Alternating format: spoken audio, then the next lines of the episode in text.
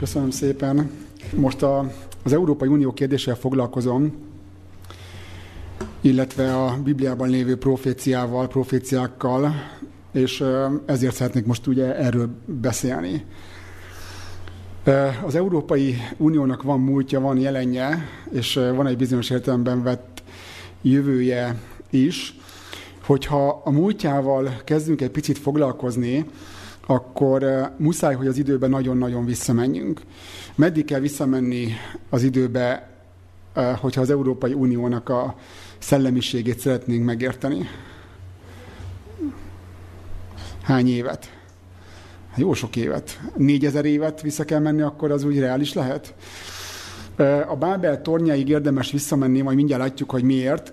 A Biblia először Bábelt 1 Mózes 11-ben említi, akkor még ugye az egész földön egy nyelvet beszéltek az emberek, és mindenki Noé leszármazottja volt. Noénak egyébként 3 fia született, Sém, Kám, Jáfet, így hívták őket, akiknek szintén születtek gyermekeik, és a hegyek között éltek, az Araráton éltek, ahol a bárka megfeneklett. Úgy voltak bele, hogy ez egy jó magas pont, biztonságban vannak, együtt vannak, ott volt Noé is közöttük még, és nem terveztek egyelőre lemenni sehova, viszont Noénak gyermekei, unokái születtek, akik elkezdtek Isten ellen lázadni. Ugyanúgy, hogy az özönvíz előtti emberek lázadtak, és azt mondták, hogy menjünk le a hegységből Sínár földjére, és ott kezdjünk el valami tevékenységet. És 100 évvel az özönvíz után Kám és családja Nimrod vezetésével elkezdik építeni Sínár földjén Babilont vagy Bábelt. Egyébként az Ószövetségben csak a Bábel szerepel. Ha a Babilont olvasunk, az ugyanaz. Tehát, hogy nincs Babilon és Bábel. Bábel van. Az Ószövetségben is Bábel az alapszó, és annak a görög átirata, meg az arámi esetleg a Babilon. Szóval Nimrod vezetésével elkezdik építeni Bábelt, és azt mondja az ige, hogy és lőn, mikor kelet felől elindultak, Sínár földjén egy síságot találtak, és ott letelepedének. És mondának egymásnak, gyertek, vessünk téglát, és égessük ki jól. És lőnnék a tégla kőgyanánt, a szurok pedig ragasztógyanánt. És mondának, gyertek, építsünk magunknak várost és tornyot, melynek teteje az eget érje. És szerezzünk magunknak hírnevet, hogy el ne széledjünk az egész föld színén. Nagyon érdekes, hogy amikor elkezdik építeni Bábel tornyát Nimrodék, Noé még életben volt.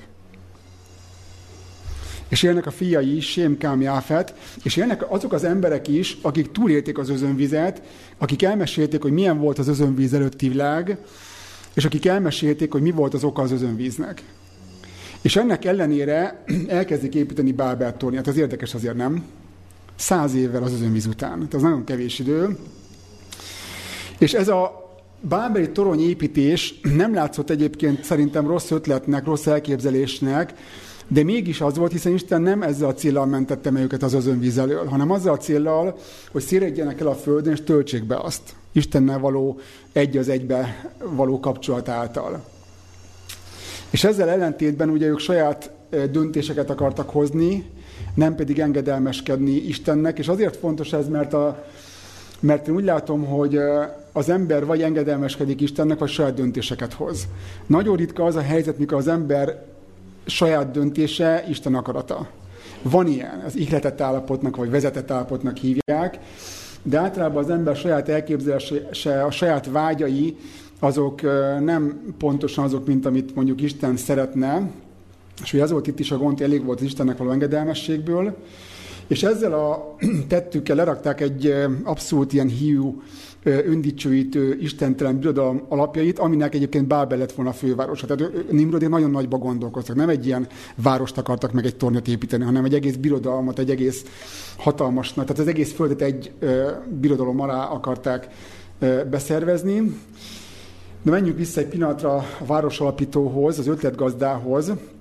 Azt mondja a Biblia 1 Mózes 10-ben, hogy Kús nemzé Nimrodot is, és kezdne hatalmassá lenni a földön. Ez hatalmas vadász volt az Úr előtt, azért mondják, hatalmas vadász az Úr előtt, mint Nimrod.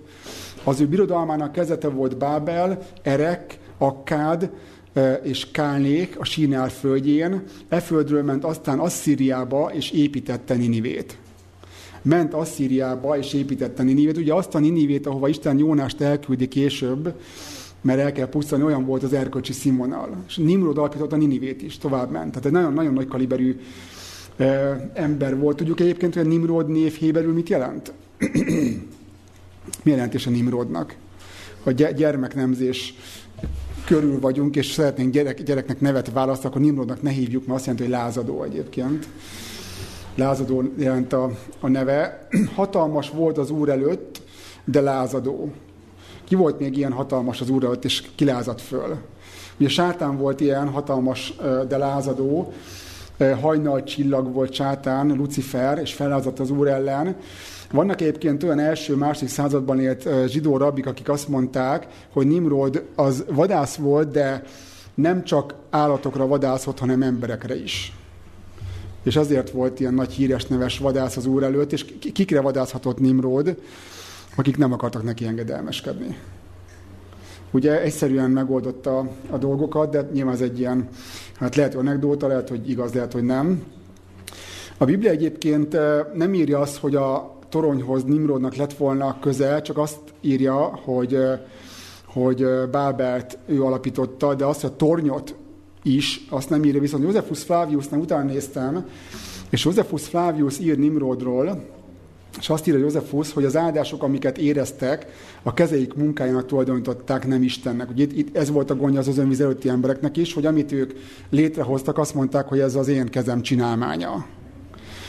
És azt írja még Josephus, hogy Nimrod csak egy módját látta annak, hogy az embereket Istentől elfordítsa, méghozzá az, hogy állandó függőségben tartotta őket hatalmától. Ez egy nagyon érdekes megfogalmazás, mert ahhoz, hogy az embert, tehát csak akkor lehet valakit állandó függésbe tartani egy hatalomtól, hogyha Istentől elfordul.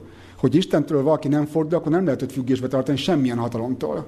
Mert amikor konfrontációra kerül a sor, ő mindig Istent fogja választani. Tehát ez így szükségszerű volt.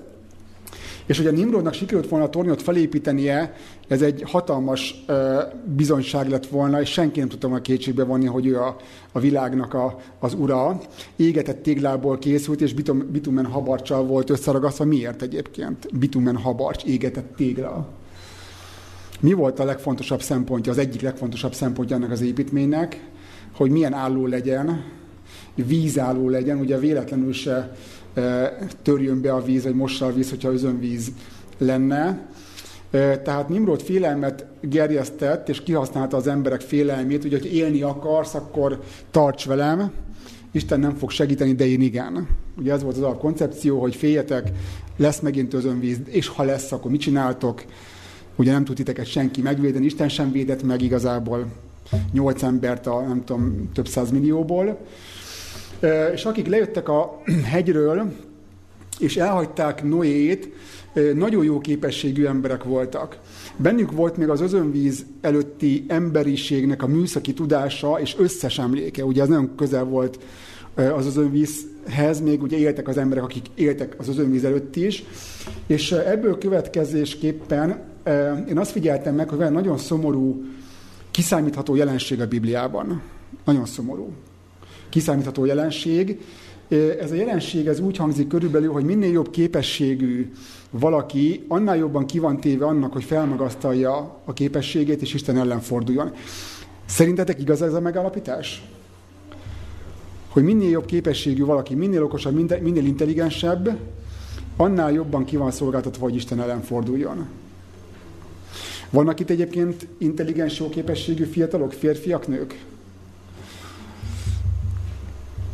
Vannak, én ismerek egy jó párat azért. Ha igen, akkor ez a következő néhány mondat nekik fog szólni. Ugyanis, hogyha valaki értelmes, intelligens, akkor sokkal jobban tudja igazolni önmagát. Ugye ez az első számú probléma Istennel szemben helyezkedett embernél, hogy igazolja önmagát. Nagyon tud érvelni, nagyon logikusan tudja felépíteni az eszmerendszerét, logikusabban, mint erkölcsösen. És az a baj. Figyeljük meg, hogy valaki értelmes, intelligens, azt nem lehet leérvelni, és mindig pontosan tudja, hogy mit miért csinál. De nem erkölcsi alapon.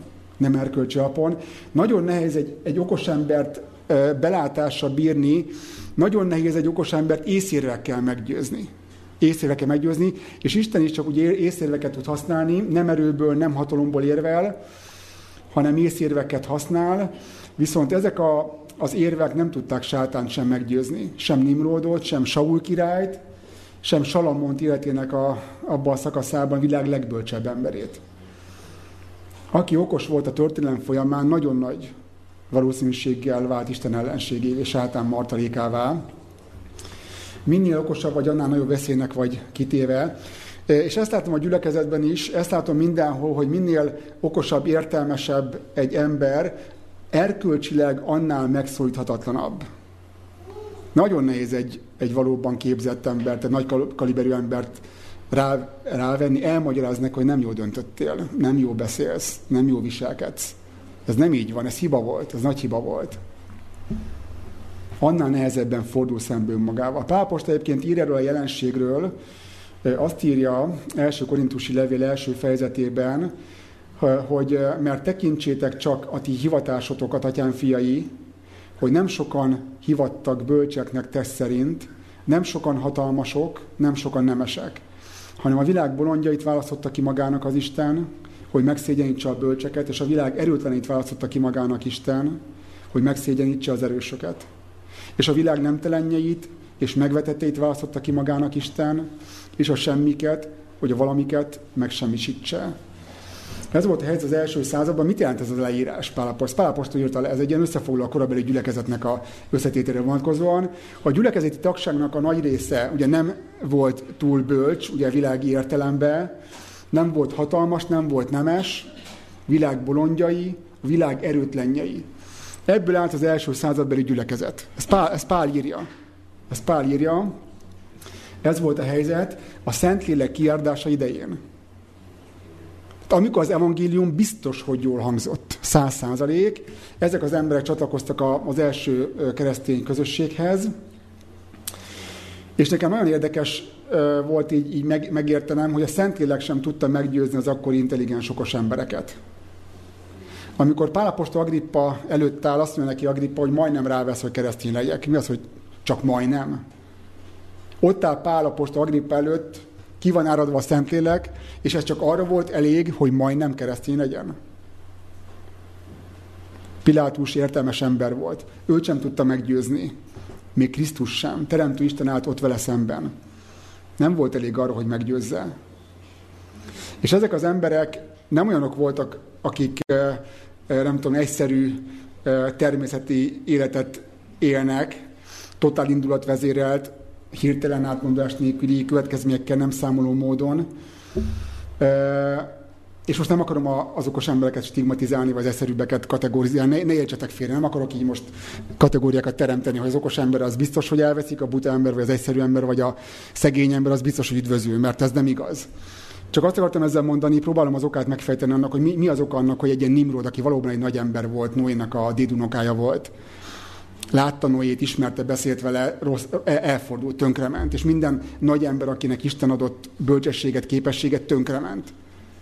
És alig lehet egy-két komoly embert kimenekíteni, mert Salamon is megkapta isteni bölcsességet, tönkrement. Saul király hihetetlen kaliber volt, tönkrement. Mi az oka ennek? Mi az oka ennek? Tehát a gyülekezet összetétele Pál apostol idején inkább egyszerű emberekből állt, és ezért ugye én azt látom, hogy ez végigvezet a történelmen. Tehát nagyon nagy veszélynek van kitéve az ember, aki képzett, művelt, tanult, mert önmaga istenévé tud nagyon-nagyon könnyen válni. Egy gondolat még ehhez a kérdéshez, aztán megyünk gyorsan tovább, hogy úgy látom, hogy az értelmes, intelligens, képzett emberek nem könnyebben vétkeznek, hanem máshogy vétkeznek. Mert én azt látom, hogy ezek valahogy megszólíthatatlanabbak a vétek után, tehát nem könnyebben találódott hozzájuk a gonoszság, hanem maradandóbban maradnak benne valahogy.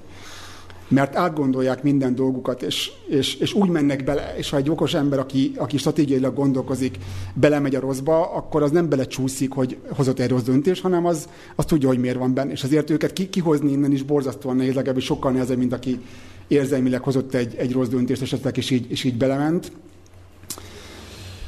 Ugye Pál apostolt sem lehetett észérvekkel meggyőzni, Krisztusnak meg kellett jelennie előtte a maga teljes dicsőségében, megvakulnia, és úgy tudta ez a nyomatéka az anyát megindítani. Ez kellett hozzá. És ugye egy utolsó gondot még ez a kérdéskörhöz, Ézsaiás 14 ír Sátánról, miként estél az égről fényes hajnal fia. Levágattál a földre, aki népeken tapostál, hol te ezt mondtad szívedben, az égbe megyek fel, az Isten csillagai fölé helyezem ülőszékemet, és lakom a gyülekezet hegyén messze éjszakon. Felébük hágok a magas felőknek, és hasonló leszek a magasságoshoz.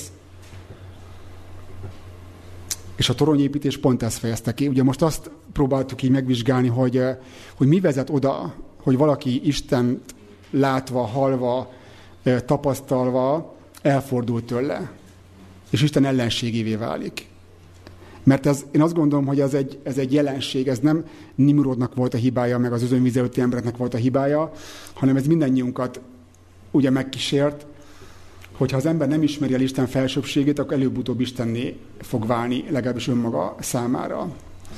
Szóval eljönnek a hegyről, elkezdik építeni a tornyot, minden rendben, sokan vannak, nagy az összhang, és amúgy zárójel, nem volt olyan kicsi ez a torony. Hérodotosz állítólag még látta, és azt írta, hogy 350x350 méter volt az alapja, és volt belőle egy kisebb 8 emeletes torony, amire mondják, hogy igazából az volt a Bábel torony, az 90x90 méteres volt, és ugyanilyen magas is volt. Aki a tornyokkal foglalkozik, tudja, hogy ezek milyen léptékek. Ugye 100 méter x 100 méter a kisebb torony, és 100 méter magas, úgyhogy félbe van hagyva. Hány méter lett volna, hogyha elkészül? És ugye az egész rendszernek az alapja meg 350x350 méter volt. Most nem tudják, hogy hol volt Bábel tornya, mert a régészek nem tudták kiásni, mert annyi ilyen szikurát volt a környéken, nem találták meg. Ókori beszámolókból, akik látták még a romokat, az ő beszámolóikat tudják figyelembe venni. És érdekes, hogy 100 éve az özönvíz után ezen járt az embereknek az esze, hogy ilyen zikkurátot, ilyen bálvány templomot építenek, és az égig fölnövesztik. 100 éve az özönvíz után, de nekem ez nagyon megdöbbentő. Istennek ez nem tetszik, leszel a mennyből, és összezavarja a nyelveket, és így leállt az építkezés, a város félbe maradt, és nem tudták, hogy mi a baj. Addig mindenki egy nyelvet beszélt, nem voltak különböző nyelvek, nem volt félértés, majd egyszer csak valaki kint fönt a tetején kér egy raklap téglát, és felküldenek neki szerpentinen lovaskocsival 2 korsó vizet, vagy fát, vagy almaecetet, nem tudom, bármit. És nem értik, hogy mi történt. Tehát üzennek, ugye hatalmas volt a torony, állítólag így körbe lehetett menni, ilyen szerpentinen lovaskocsik jártak, oda-vissza elfértek rajta, és nem értettek, hogy mi a baj, hogy nem azt kapják, amit akarnak, lementek, reklamáltak, nem értettem, mit reklamál, összeverekedtek, vérontás volt, tehát nagyon komoly balhék alakultak ki, és pusztán azért, mert nem értették egymásnak a nyelvét. Teljes a káosz, azt se tudták elmagyarázni egymásnak, hogy mi történt pontosan, nincsenek még jövevényszavak, meg nemzetközi kifejezések, tehát nincs semmi az égvilágon. És azt mondja itt az ige, hogy az Úr pedig leszállt, hogy lássa a várost és a tornyot, melyet építettek az emberek fiai, és mondta az Úr, íme, e nép egy, és az egésznek egy a nyelve, és munkájának ez a kezdete.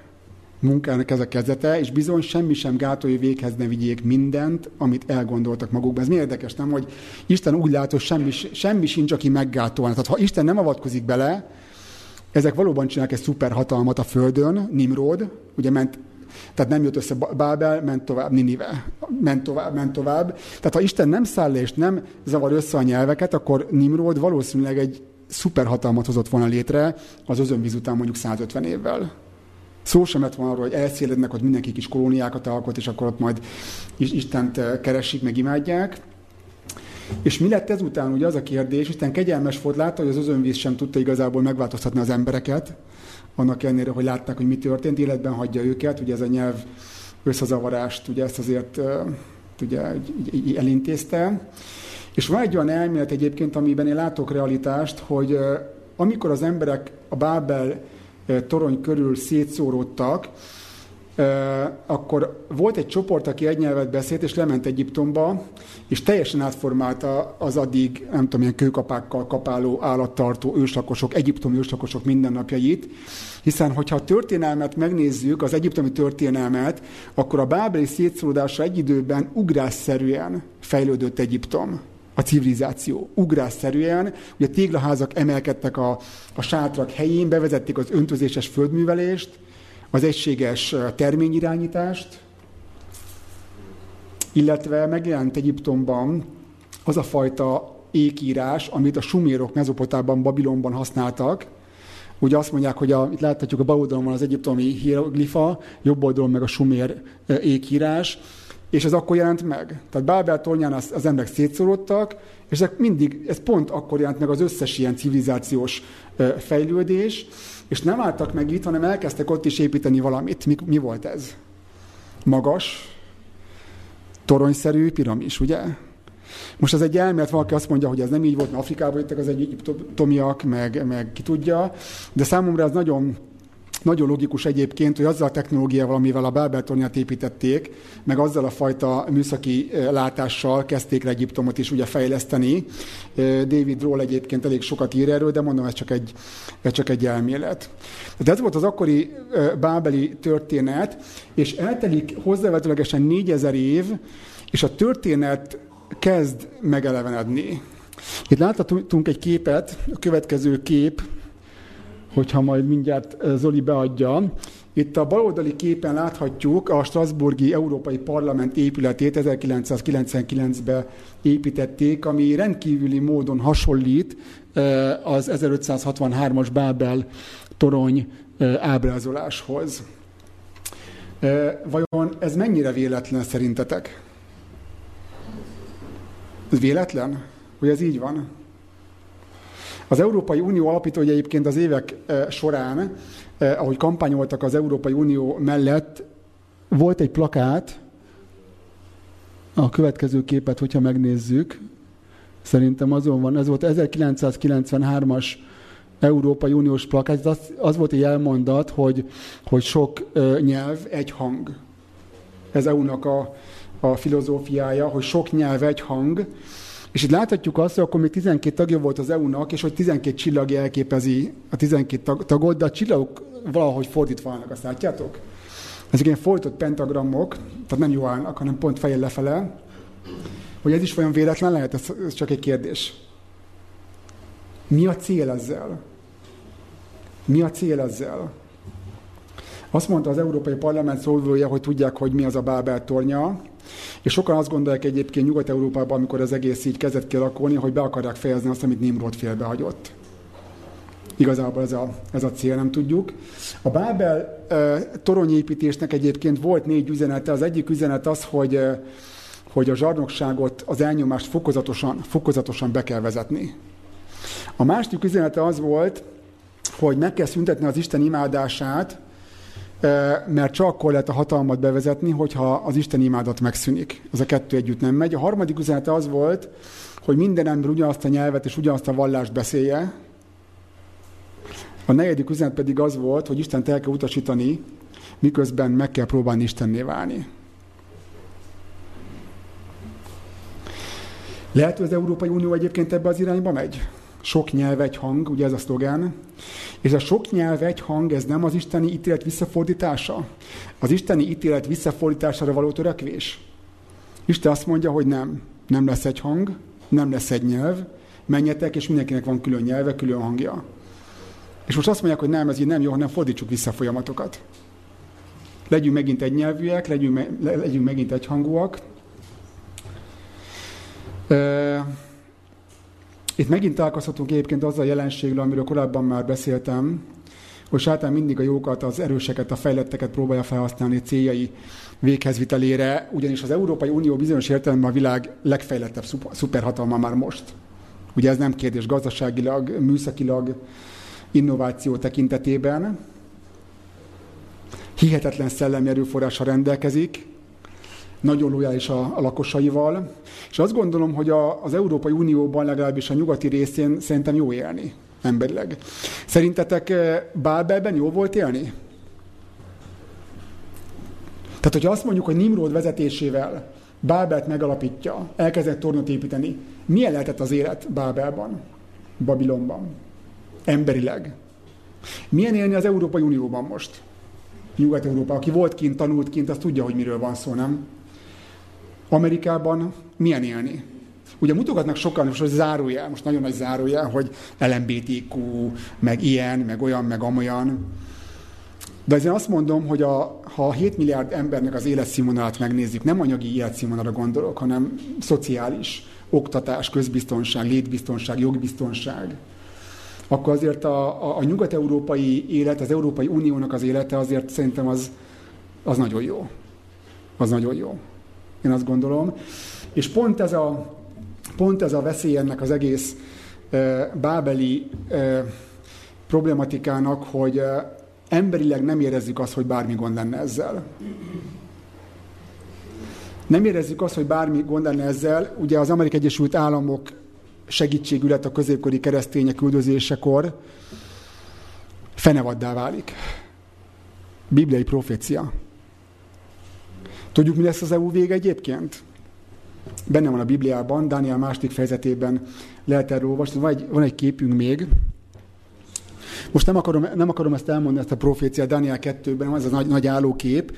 És a nagy állóképnél elmondja Isten Nabukodonoszornak, hogy a aranyfej te vagy, Babilónia, aztán Médó-Perzsia, ezüst, aztán nem tudom, bronz, Görögország, aztán Róma, vas, és a lábfej és a lábújak pedig agyag, ugye sár és vas ötvözete. Megpróbálják egyesíteni Európát, de nem sikerül. És nem is fog sikerülni, sem a vegyes házasságok, sem más eszközök eddig nem bizonyultak elégségesnek, ugye Nagy Károly, XI. Lajos, Napoleon, Hitler, mindenki próbálta egy Európát egyesíteni. És senkinek nem sikerült. És most van egy olyan törekvés egyébként, amire azt mondhatjuk, hogy ez már egységszagú. A Római Birodalom azt hiszem 457-ben szűnt meg, tehát igazából onnantól kezdve kéne, hogy a lábfejeket meg a lábújakat számítsuk. De nem számíthatjuk onnantól kezdve, mert nem volt egység. Tehát most megpróbáltak a németek, franciák, osztrákok, németek. Tehát mindig volt egy-két ország, ami megpróbált egyesülni. Nem nagyon sikerült. Viszont most, amit én látok, hogy ez már elmondható annak, hogy egyesülési kísérlet. Ugye egységről nem beszélünk. Nincs egység. Egyesülés viszont ugye próbálják. Ugye a nyugat-európai részt ott a közös célok tartják egyben, keletet pedig pénzzel motiválják arra, hogy ők is ugye legyenek a tagok. Tehát mindent megtesznek azért, hogy az egységes Európát létrehozzák, viszont egység sosem lesz. Mi lesz az Európai Unió sorsa végül is? Tehát azt mondja Dániel 2-ben az ige, hogy pedig vasat elegyűvé láttál az agyagcseréppel, azok emberi magától vegyülnek össze, de egymással nem egyesülnek. Mint hogy a vas nem egyesül a cseréppel. És azoknak a királyoknak idejében támaszt az egek Isten a birodalmat, mert soha örökké meg nem romol, és az a birodalom más népre nem száll át, hanem szétzúzza és elrontja mindazokat a birodalmakat, maga pedig megáll örökké. Tehát az európai egységesítési törekvés egészen Jézus második eljöveteléig ki fog tartani. Ugye az, aki azt gondolja, hogy az EU szét fog esni, darabjaira hullik, nincs igaza, nem fog létrejönni. Mert az igaz, azt mondja Dániel 2-ben, hogy amikor Jézus eljön, akkor azoknak a királyoknak az idejében még állni fog az Európai Unió. Most nem mondom, hogy euróba fektessük be a pénzünket. Mert Dániel 2-ben ugye az van, hogy nem fog szétesni az EU. Na most elképzelhető, hogy az Úr eljövetelekor még mindig áll az EU. Most ez két dolgot jelenthet. Ez vagy azt jelenti, hogy megerősödik és nagyon sokáig kitart a vasnak meg az agyagnak az elegye, vagy azt jelenti, hogy Jézus hamarabb fog visszajönni, mint azt sokan gondolják. Ugye nincs harmadik variáció. Azt mondja az ige, hogy ez a sár vas elegy, ez nem jó, nem erős. Úgy néz ki, hogy ezek egyesülnek, és mi is látjuk, egyesülnek, viszont a történelem nem fogja megvárni azt a pillanatot, ameddig az agyag a vastól szétválik, hanem azoknak a királyoknak az idejében el fog jönni Jézus Krisztus. Dániel könyve időszámításunk 600 körül íródott, és minden betelesett eddig benne. Babilon elesett, Médó-Perzsia elesett, Görögország elesett, Róma elesett, de továbbér az Európai Unióban, ugye keveredve az agyaggal. Mi az üzenet ennek a mostani témának? Mi az üzenet? Mit tudna megfogalmazni a bábeli történetből az Európai Unió múltjából, jelenjéből, jövőjéből, a proféciákból. Én azt gondolom, hogy a legfontosabb az, hogy Sátán rendkívül körmönfontan és észrevétlenül dolgozik. Rendkívül észrevétlenül. Azt mondja példabeszéd 14-12, hogy van olyan út, amely helyesnek látszik az ember előtt, és a vége a halálra menő út. Bábel építése emberileg helyesnek látszott egyébként, nem? Ha én azt mondom, hogy ott éltem volna akkor, én lehet, hogy csatlakoztam volna a bábeli toronyépítéshez. Nem láttam benne emberileg rossz dolgot, azon kívül, hogy az Úr azt mondta, hogy ne ezt csináld. Egységet akartak, tömörülni akartak, rengeteg anyagi, szociális előnye volt, biztonságot ígért. Szóval emberileg nem volt vele semmi gond. És az Európai Unióval is ugye, ugyanez a helyzet, hogy kifogástalannak látszik, de egy fogyatkozása van, hiányzik belőle Isten. És tudjátok, mi az, ami ennek haltán nekem azonnal beugrik? Hogy az Európai Unióban hiányzik Isten. És az miért baj? Miért baj, hogy Isten hiányzik az Európai Unióból? Világi dolgokban, politikában, üzletben Isten akarata mennyire számít? Ugye, mert ugye azt mondjuk, hogy a hívő ember a magánéletét Isten vezetés alatt élje. De elvárás lehet egy világi hatalommal kapcsolatban, hogy Istennek az akaratát figyelembe vegye? Ha üzletelünk, üzleti kapcsolatban vagyunk valakivel, szempont lehet az, hogy Isten mit akar az életünkkel kapcsolatban? Hogyha továbbtanulásra készülünk, szempont, hogy Isten mit akar? Ha munkahelyet választunk, szempont, hogy Isten mit akar? És ez a mai közgondolkodás, és az volt a baj mind Bábelben, mind az Európai Unióban, sőt az egész világban, hogy az emberek nem minden dolgukba hívják be Istent. Nem minden döntés előtt kérdezik meg, hogy Uram, mit cselekedjem? És ennyi a probléma. Tehát Babilonnal kapcsolatban elmondhatjuk azt, hogy egyetlen egy baja volt az egész babiloni históriának, hogy nem kérdezték meg, hogy mit akar az Úr. Egyetlen egy baja van a mai szuperhatalmaknak, Európai Uniónak is, hogy nem kérdezik meg, hogy mit akar az Úr. Egyetlen egy ok miatt válik fenevaddá az Egyesült Államok, hogy elhajlottak Isten akaratától. És ez a fajta sátáni törekvés, hogy csinálj mindent jól, de ne pont úgy, ahogy Isten akarja, az egyéni emberek életében is meg fog jelenni, mint kísértés. Lehet minden nagyon jó, de ha az ember egy dologban eltér Isten akaratától, akkor Babilonnál fog válni, zűrzavarrá fog válni. Ezzel szeretném befejezni a mostani alkalmat, és én kívánom mindannyiunknak, hogy itt sok az értelmes, sok az intelligens ember, nagyon sokan vagytok, hogy próbáljuk meg az emberi érveket, az emberi logikát félretenni akkor, amikor Isten annak az ellenkezőjét mondja. Mert azt gondolom, hogy a kereszténységnek a sikeressége egy ember életében ezen múlik. Hallgat Istennek a véleményére, vagy nem hallgat? Hogyha hallgat, akkor Noé életét fogja élni, Ábrahám életét fogja élni, ha viszont nem hallgat, akkor ugye, mint Nimrod, meg a követői fogják az életüket befejezni. Amen. Mennyei Atyánk, Jézus Krisztus nevében jövünk hozzád, és köszönjük neked a Biblia tanításait. Segíts nekünk abban, hogy felismerjük, hogyha Nimrod lelkülete van bennünk, a bábeli lelkület van bennünk. Segíts nekünk abban, hogy mindig komolyan vegyük a te figyelmeztetéseidet, a te javaslataidat, a te tanácsaidat. Segíts nekünk abban, hogy ne legyen fontosabb a saját akaratunk, a saját véleményünk, mint a tied. Köszönjük, Atyánk, hogy te ennyire kegyelmes, ennyire hosszú tűrő vagy. Áldva egyél ezért mindörökké, Atyánk, az Úr Jézus nevében. Amen.